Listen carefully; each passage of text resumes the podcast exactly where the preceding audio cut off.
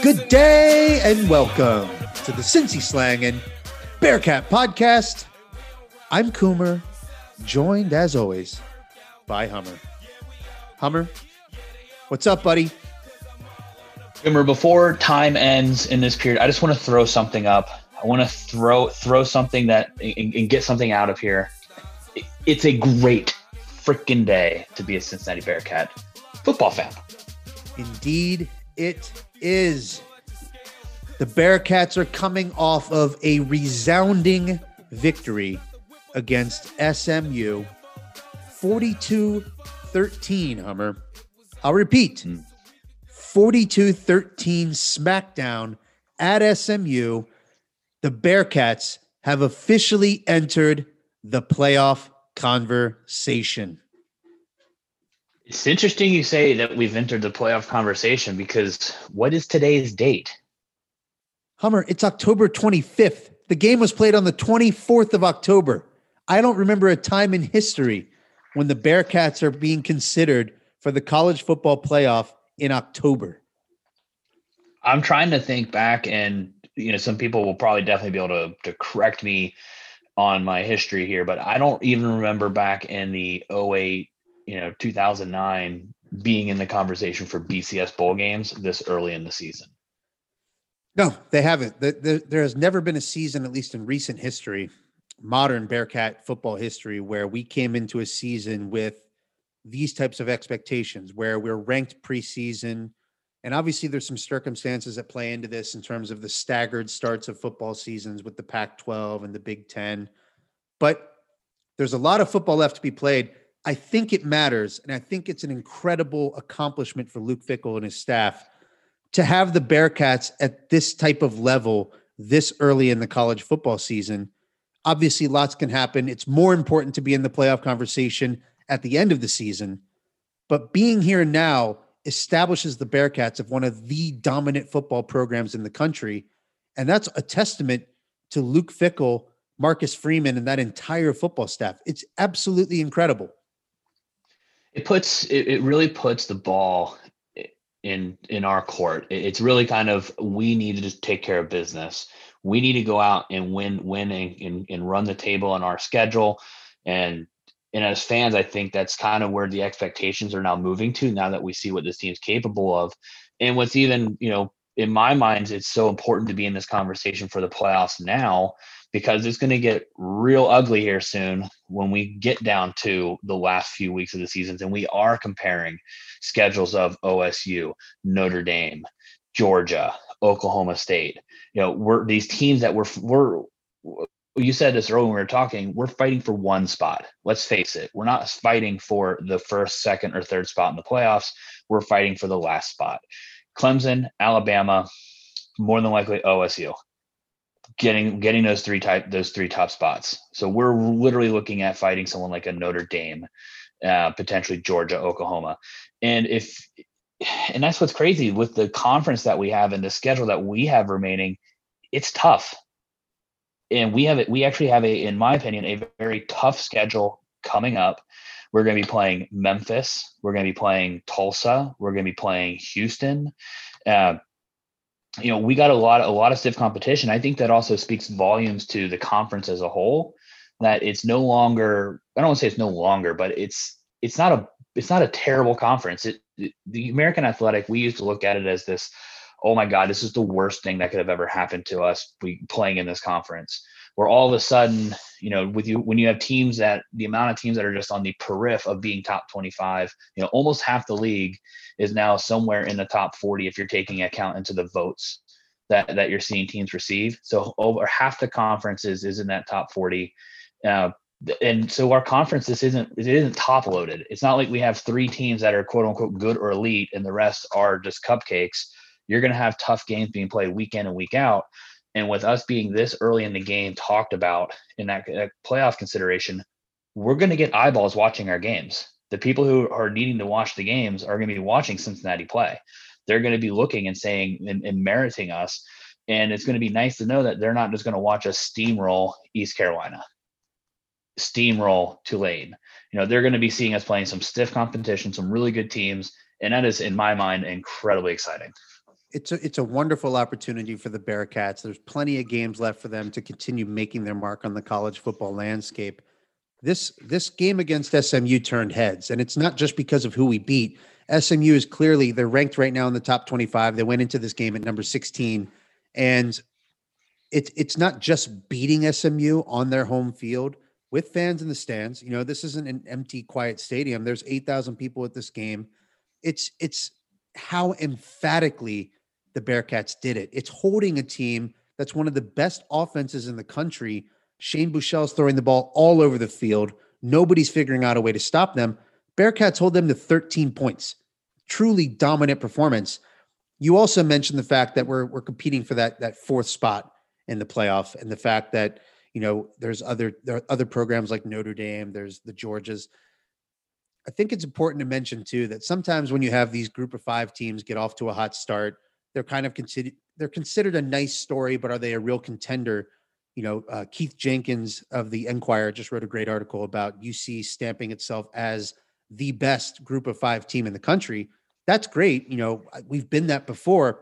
I think what's more important and what needs to be, you know, more heavily emphasized is that when you look at people like Bill Connolly releasing S P plus rankings, showing the Bearcats as having one of the best defenses in the country, you know, a secondary that that stacks up against anyone.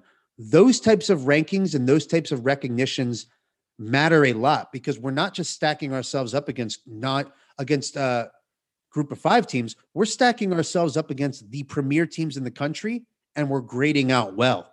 Bill Connolly's rankings going into this game had the Bearcats as the second best team in the country to date. This team's for real, and they're not just for real against the American athletic competition. They're for real against college football. They're ranked seventh in the country now. This team has a chance to have a historically great season in terms of Cincinnati football. Absolutely incredible. Again, huge testament to Luke Fickell and his staff. I'm ready to get into the game and talk about what we saw on Saturday. How about you? Yep. First thing I saw, and this was a stat, I think it was posted on E S P N. I don't know. I don't know those guys over there. I don't know how trustworthy they are. How, is their information good, or is it is it fake news?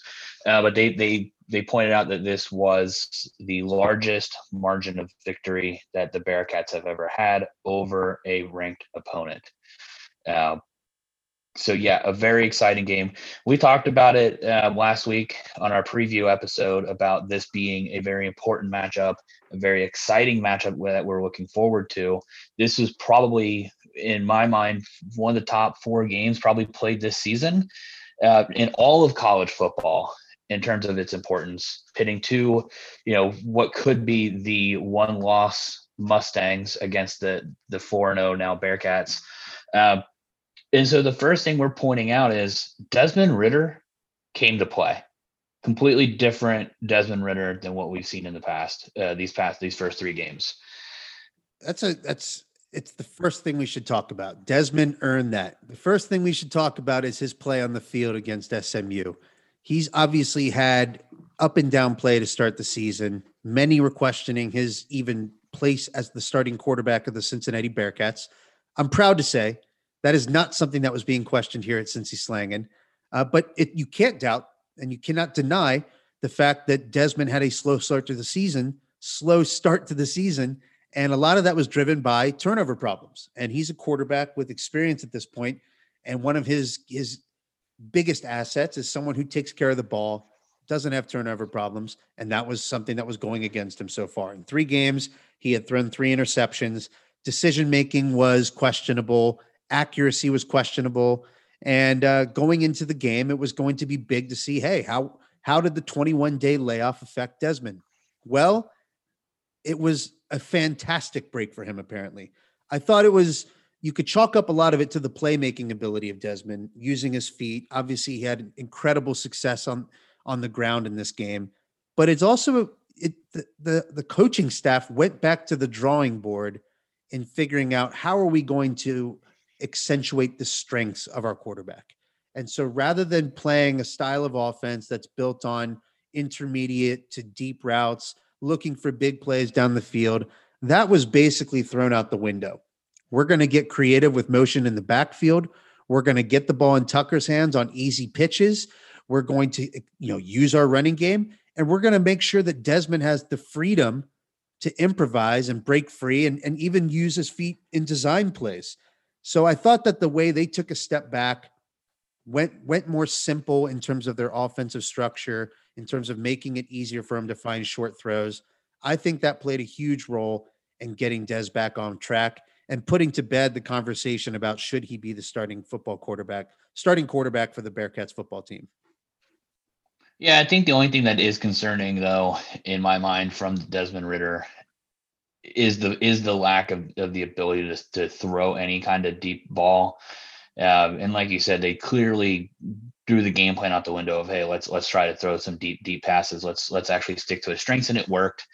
Uh, you know, and I don't know how, how that's going to translate into other game plans or strategies from other other teams, because as we know before, the strategy literally was to force them to throw the ball deep. S M U probably tried that, and they obviously failed miserably at it. Um, but we also pounded the ball with running backs too. Um, you know, we only, you know, we had twenty-one attempted passes, thirteen caught, but we ran the ball thirty-five times, including including Desmond Ridder. If you take out his ninety-one yard run, he still had a fantastic day, using his legs to to create confusion on on the for the defensive side of the ball for S M U. It it just still, in my mind, is is a little concerning um, as we're moving forward and we're playing, you know, just as tough teams or just as tough competition. You know, is Desmond Ridder, is this going to be the game plan, or is is that still something that maybe this was a confidence play for him? It's a confidence booster. You're getting the, you know, get him back into a rhythm, get him back into let's get some, you know, high percentage passes completed. Let's not turn the ball over. And, and let's, and let's let uh, our legs do the work there. Because when you look at the rest of it, we had three hundred thirteen yards. And if we take out the outlier, we had, you know, two hundred yards of, of rushing without, without that ninety-one uh, yard dash by, by Ridder. Yeah, so I still think there's maybe some level of concern there, because this game should have been closer than what it was. Uh, that's well, that's something I think we can we can touch on before we move on to another exciting point. Well, we can we can do that. We can dive into whether the game should have been closer than forty-two thirteen. I'd probably argue that the, the score played out in terms of in terms of the level to which the Bearcats dominated. I think the score accurately reflects that. Now, in terms of Ridder's, Maybe I'm, it might be unfair to call it inability to hit on the deep ball. I would call it inconsistency in hitting downfield. Will that bite the Bearcats? It's all about context. We're and not that, and playing. That's really we're not, my question. But, but we're not playing the premier defenses of college football game in, game out right now. The American Athletic Conference, when you look at it across the board, there's there's two above average defenses in the conference. There's the Bearcats and there's Tulsa. Outside of that, nobody's playing defense right now. Houston's not going to stop you. Tulane's not going to stop you. Uh, U C F at this point is not going to stop you. These are not teams that you're overly concerned with in terms of, you know, shutting down your offense and, and making you go to your weakness. Now, Tulsa is certainly going to prevent, uh, present an interesting wrinkle on that front, and other teams down the line in bowl games could potentially present that wrinkle. I'm not so concerned about the passing, the passing game. I still think there's opportunities for the offensive line play to improve. I'm an untrained eye. I'm not going to sit here and dive into the, the run blocking concepts. I just noticed that at times there's inconsistency in terms of what we're creating for our running backs. There's times I don't think we're getting consistent enough big time production in our running game. Now in this game, as the game played on or, or went on, you know, we got over one hundred twenty yards on two carries from Dokes and Ridder toward the end of the game. So that's going to certainly drive uh, up your yards per carry. It's going to inflate how the numbers look. I think it's critical that we're getting, we're, we're seeing success in our running game long-term. I think if we can find a way to be a consistent running team, and, and Des using his legs makes us a more consistent running team. Dokes is not going to be, you know, an all-world running back for the Bearcats, nor, nor should he be expected to. But if you incorporate Des Ridder more, more consistently as a running option in the Bearcats offense, I think you're going to see us be a more reliable running threat, which is just going to make the passing game that much easier. I mean, well said. The running game, you can't you can't argue with the, with basically the results. I think that we saw. You know, even if you're you want to say Dokes' long run is an outlier, I think thirty-five yards on a run is enough to to include that and not and not look at it as an outlier. You know, so twenty carries, one hundred five yards. You know, that's that's a solid number. It, it's a solid number. I think the offensive line um, actually did. I think they did a really good job, um, considering that we also basically held S M U's defense to where they, they weren't really playing it, uh, but, you know, th- uh, three tackles for loss. So they weren't getting in, uh, penetrating into the backfield. We had zero, they had zero uh, Q B hur- hurries and zero sacks. There was no pressure. There was zero pressure in the backfield all day. We had, we were basically imposing our will on offense, where I, where I was thinking that the game should have been closer in that context was more along the lines of we did have some football issues. Real quick, though, you're not going to get pressure on a team that's throwing quick routes and is making quick decisions with the ball. And I think that's part of the strategy is, hey, if our offensive line is not a strength of the team in pass blocking or run blocking for that matter, I mean, it's improved from last year. I'm I'm not going to call it yet a strength of the Bearcats. If that's the case, quicker routes, quicker decisions, getting the ball out faster, we're not going to see teams dominate our offensive line as consistently. Fair. Well, I, so I think the issues that we that we see, you know, because for there, there, it's hard to find a lot of stuff that you could say was was bad. You know, I feel like I'm trying to, you know, really find a crack here and just trying say, to pour well, this water is bad. On the, yeah, you're trying to put out the fire, baby. Team's on fire. There's nothing there, but celebration happening right now. Right. So we're celebrating the fact that Desmond Ridder had a Q B rating of ninety-seven. You know, we're celebrating the fact that Desmond Ridder completed, you know, thirteen of his twenty-one passes. We're celebrating that he had uh, one hundred seventy-nine yards rushing. We're celebrating that because at the end of the day, when you have a quarterback who can run the ball like that, that makes it very, very, very challenging for the opposing defenses to plan for that.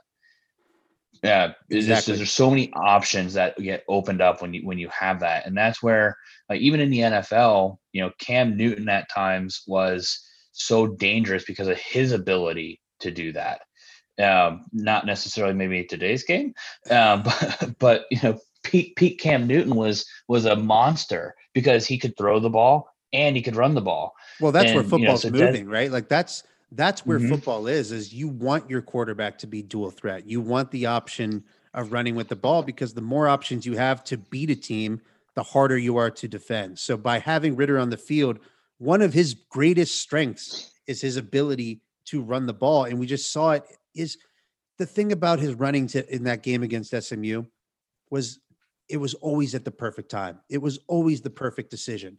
There were obviously designed runs in there. His ninety-one-yard dash obviously was a design run. He, he decided he had an option to hand it off, kept the ball, boom, beat beat the whole team downfield. It's the it's the moments of improvisation, though, where he just he he did it at the most perfect moments where rather than taking a sack for a loss, rather than making a, a rush decision to throw the ball and potentially turning it over or having the ball deflected and, and intercepted, in, intercepted, he kept the ball, tucked it, ran, gain positive yards for the Bearcats, even in situations where it was only a few yards. His scampers always were the right call and always kept the Bearcats moving forward, made it made it a more manageable third down. I mean, it just, it was really a masterful performance from Ridder at a time when he needed it most because of the pressure he was feeling, probably from his coaching staff, but certainly the fans as well. And uh, it couldn't have been a better, more impressive performance from him. Well, I mean, it could have been. He could have just been the one-man show, the whole offense, you know, need no one else apply for positions on the offense. um, no, he did, he did I great. Would say the he whole, was. Whole, I would say that's what he was in this game. He was the National Offensive Player of the Week in college football. Yeah, I mean, absolutely. That's huge numbers. Eight carries, one hundred seventy-nine yards. You you busted out a, a his showed showed his speed on a ninety-one yard, uh, you know, kind of like end around run. I mean, he's it's it's fantastic. Uh, but we also had great supporting cast in in uh, Dokes. I mean, twenty carries, one hundred five yards, two touchdowns himself. Um, he's he's showing up now and, and showing you, hey, I'm here. Uh, even with the receivers, we had so many different people catch the ball. For There's we only so had many thirteen weapons on this team. So many weapons. so many weapons, and we had, I think it's eight different players catch thirteen passes.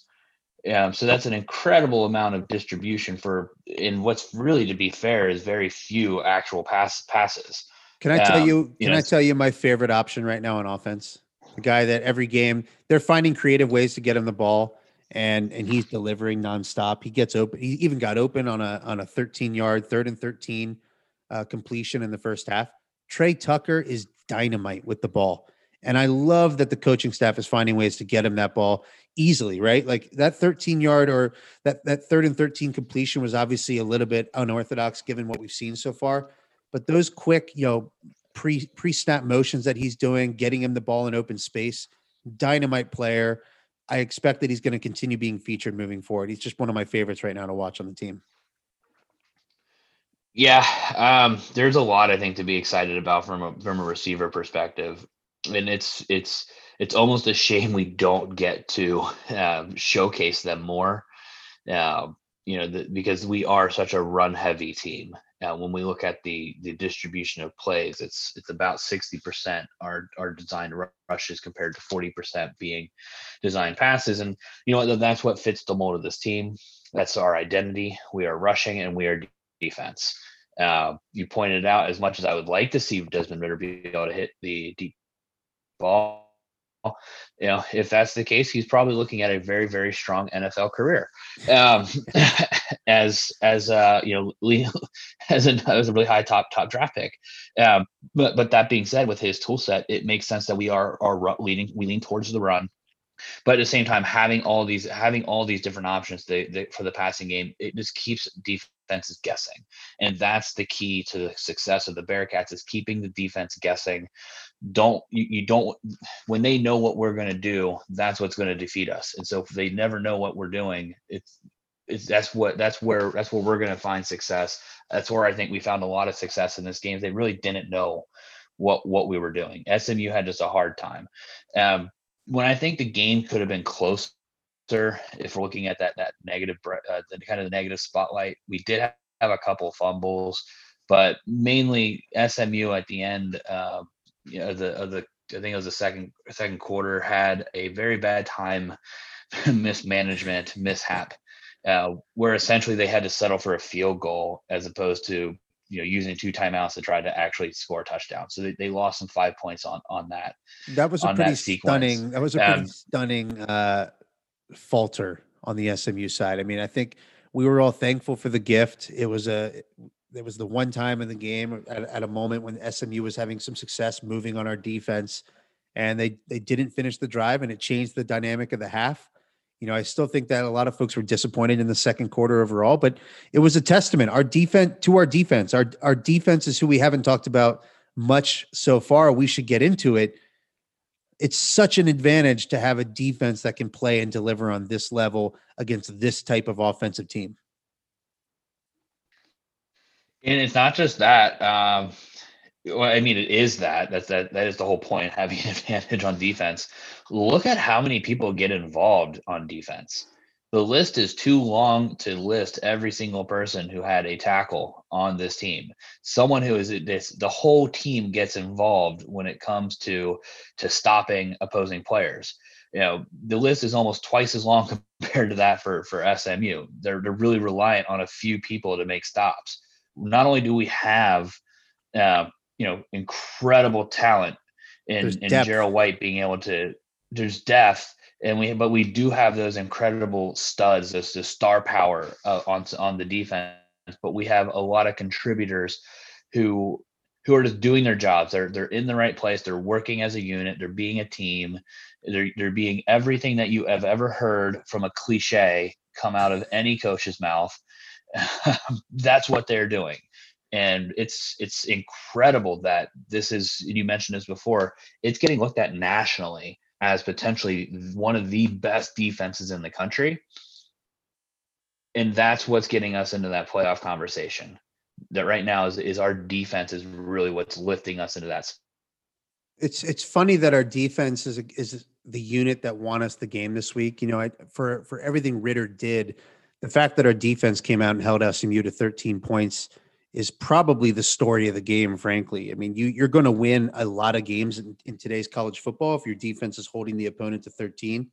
Um, it's just interesting, the timing, though, because Nick Saban actually came out and, and essentially said that in, in terms of how college football has changed and, and, and moved, he's had to change his mentality about defense being the unit that's going to win you a national championship, and instead realizing, you know, it's it's the offense that drives the machine at this point. And uh, given that, he's putting much more emphasis on having, you know, a monster offense. And so you have Alabama throwing the ball all over the field, you know, starting with Tua last year. And now uh, Mac Jones, in terms of how he's running the offense now, that's a team that historically has been dominant and made their name on defense. But he saw the changing tide in, in the game. Luke Fickell is kind of proving the opposite right now. Luke Fickell, in terms of what he's doing in the American Athletic, is saying, we have a defense where when everyone's zigging to be a, a fast-paced air raid offense, we're going to play that old school football. We're going to be a ground and pound team. We're going to, you know, take clock. We're going to keep the ball. We're going to run it down your throat. And then when you get the ball, we're smash mouth.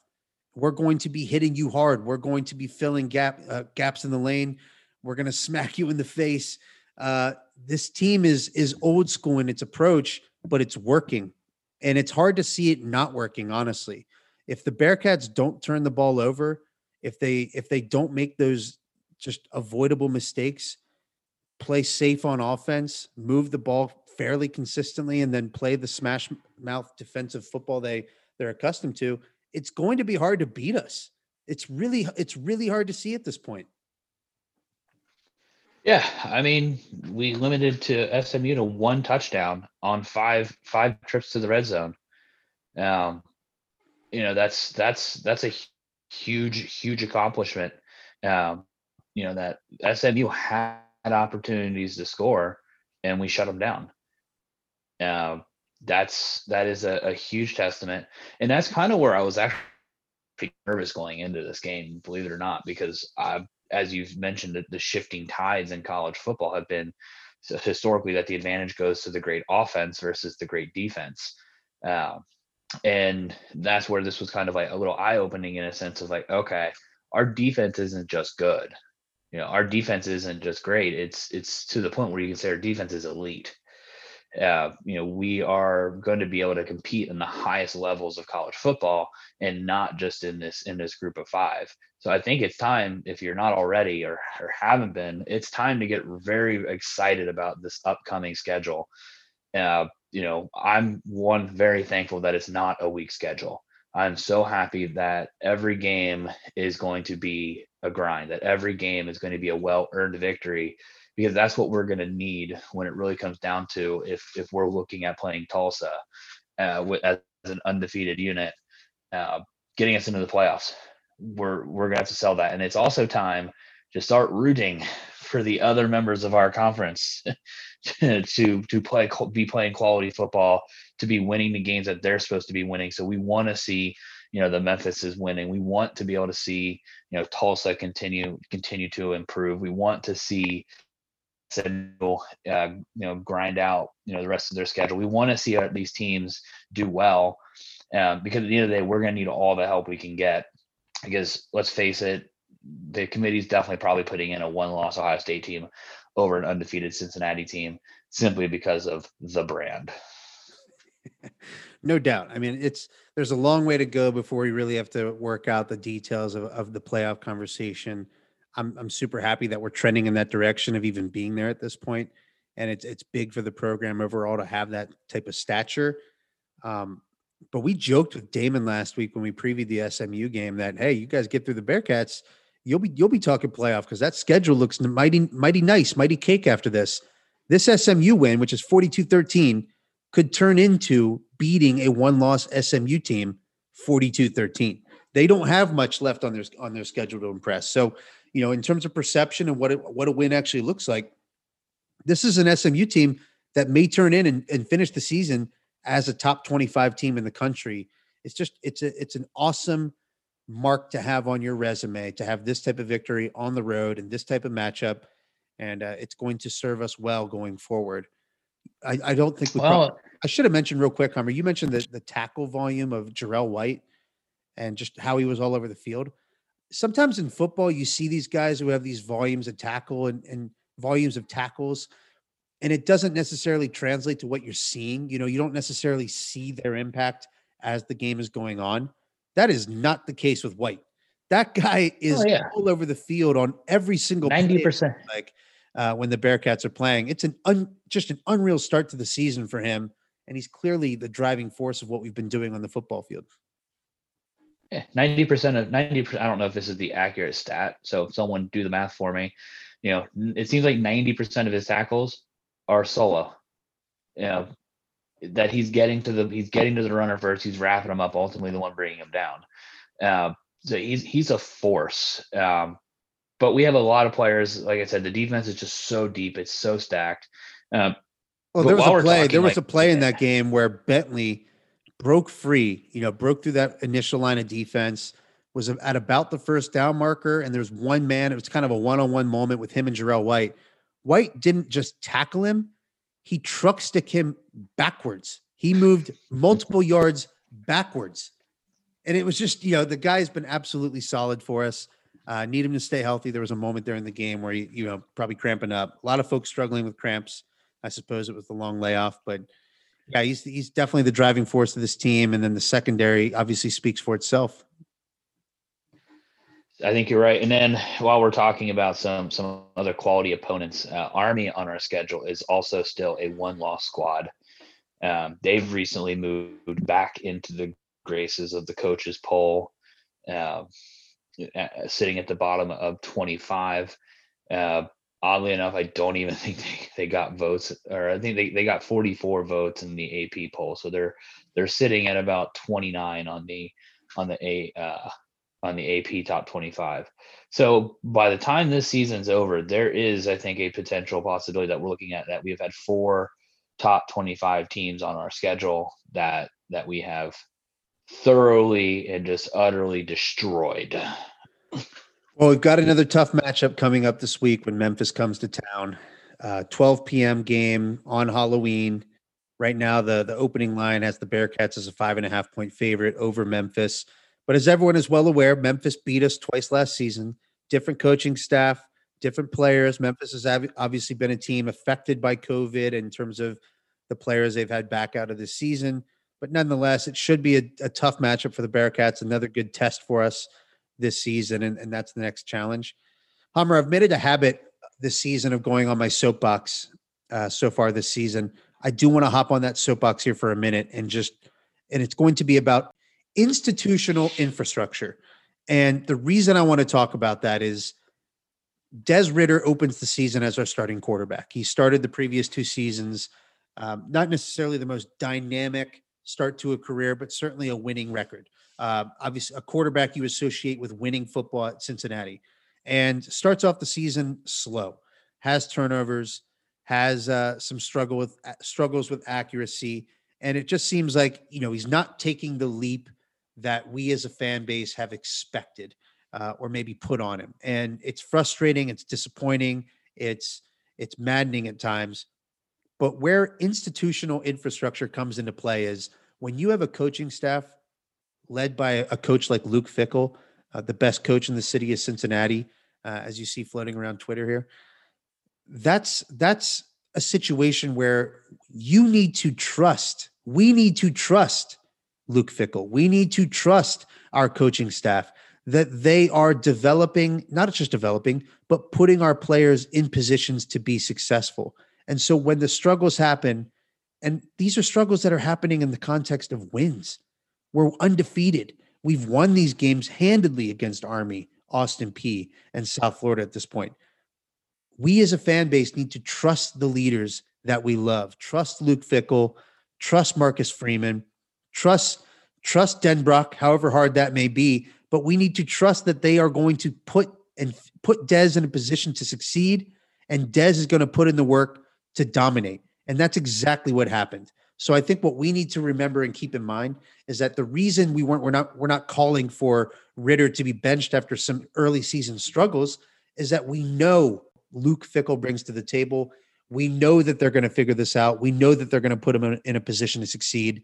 And as a fan base, it's a luxury for us that we can sit back, relax, and trust this institutional infrastructure? So uh, I'll give you a, a fun soapbox here. Not even a soapbox. Uh, I'm just looking on E S P N and the A P top four, top twenty-five, and it says others receiving votes. I just want you to bear with me here. Memphis, one oh five. Liberty, eighty-five. Tulane, eighty. Um, do the A P writers, like, do they know? They know Tulane has zero wins in the conference and they've won two games this year. the, the, they are putting up uh, points. I'll say that for Tulane. Their offense is on in fuego. Yeah, but at the end of the day, uh, that's a bit ridiculous that you're sitting there, t- I guess, technically at number twenty-eight in the A P rankings if you're Tulane. That's hilarious. Hey, I'll take it.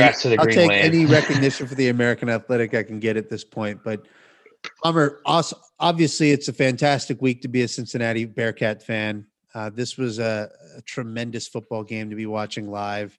Honestly, surreal. I mean, the, the way they dominated this game was was something else. Never a doubt, frankly. Um, so, anything else to really add about this game that we just watched? Um. No. Well, look, no reason to drag it out longer. It's than- it's it's fun. It's weird because, like, it's a win, and it's almost harder to talk about a win than it is a loss, because in a win like this, where it seemed like you did almost everything in your power to to win this game and do it well, um, you know, there, there's not much that you're you're you're you're struggling to find things. You're you're you're grasping at straws to find things that that to improve. And you know, from the untrained eye, you know, I'm sure Fickell's watching game tape, being like, "We need to do this better. We need to do that better." Um, but this was a, a tremendous uh, group win. You know, you mentioned that the defense won us this game, but at the same time, you know, the offense won us this game because we put up forty. What was it? I forget forty-two. The final score? Forty-two, forty-two points. Uh, we we that was more than our average on the season. Uh, you know, by by uh, almost a whole score uh, for our average uh, scoring for the season. And frankly, that's something we were worried about: is if this game turned into a shootout, would we be able to keep up? And the answer here is yes, we would have been able to keep up had the defense not have shown up, and this had been a shootout. You know, so I think the the silver lining is here is the defense did their job, but the offense showed up and did theirs as well. And so if these two are matching throughout the rest of the season, this is a very, it's going to be a very incredible uh, season. It's going to be a very hard team to knock out. We look uh, like a legitimate top ten college football team. That's how we looked in this yes. game. We looked like a legitimate top ten college football team. That's awesome. Um, I will say that maybe the cherry on top to our episode today is that as the Bearcats knock off S M U forty-two thirteen, moving to seventh in the coaches and A P polls, Michigan State, the Big Ten program that Luke Fickell chose to say no to, lost to Rutgers thirty-eight twenty-seven in their first game of the season. To that I say, sucks to be you. Hummer, let's leave it at that, buddy. We have a Bearcat basketball preview episode coming up later this week. Excited to get into that. Obviously, we love basketball around here. I cannot begin to tell you how excited I am, and I think that the, this this group of basketball, uh, this team that that Brandon has assembled, they're not going to have these high lofty expectations from everybody else. But I'm not going to lie, I expect great things from this team. I, I expect it's going to be a fun season. I cannot wait to dig in to this pre- these preview episodes. I cannot wait for first tip off. Uh, I am pumped about this season. I'm pumped about, this is going to sound super weird, I'm pumped about being the underdog in basketball. Me as well. It's a very fun roster. We have lots of different options, lots of different ways it can go. Uh, but we'll get into that during our basketball preview. Hummer's right. We're going to do some fun things with the preview this season. Looking forward to it. Hummer, let's leave it there, buddy. Uh, Bearcats, again, ranked seventh in the country. It's gold. This one goes out to uh, Tony Pike, Tony Pike in the, the city of Reading, You know, last time we had a, a team in the top five or in the top ten, we were we were led by by Mister Tony Pike. Um, hopefully, we don't need his backup. Um, so hopefully, we're not toasting to his backup next weekend. Uh, you know, we want to see a healthy Desmond Ridder throughout the season. Shout out to Tony Pike. Cheers.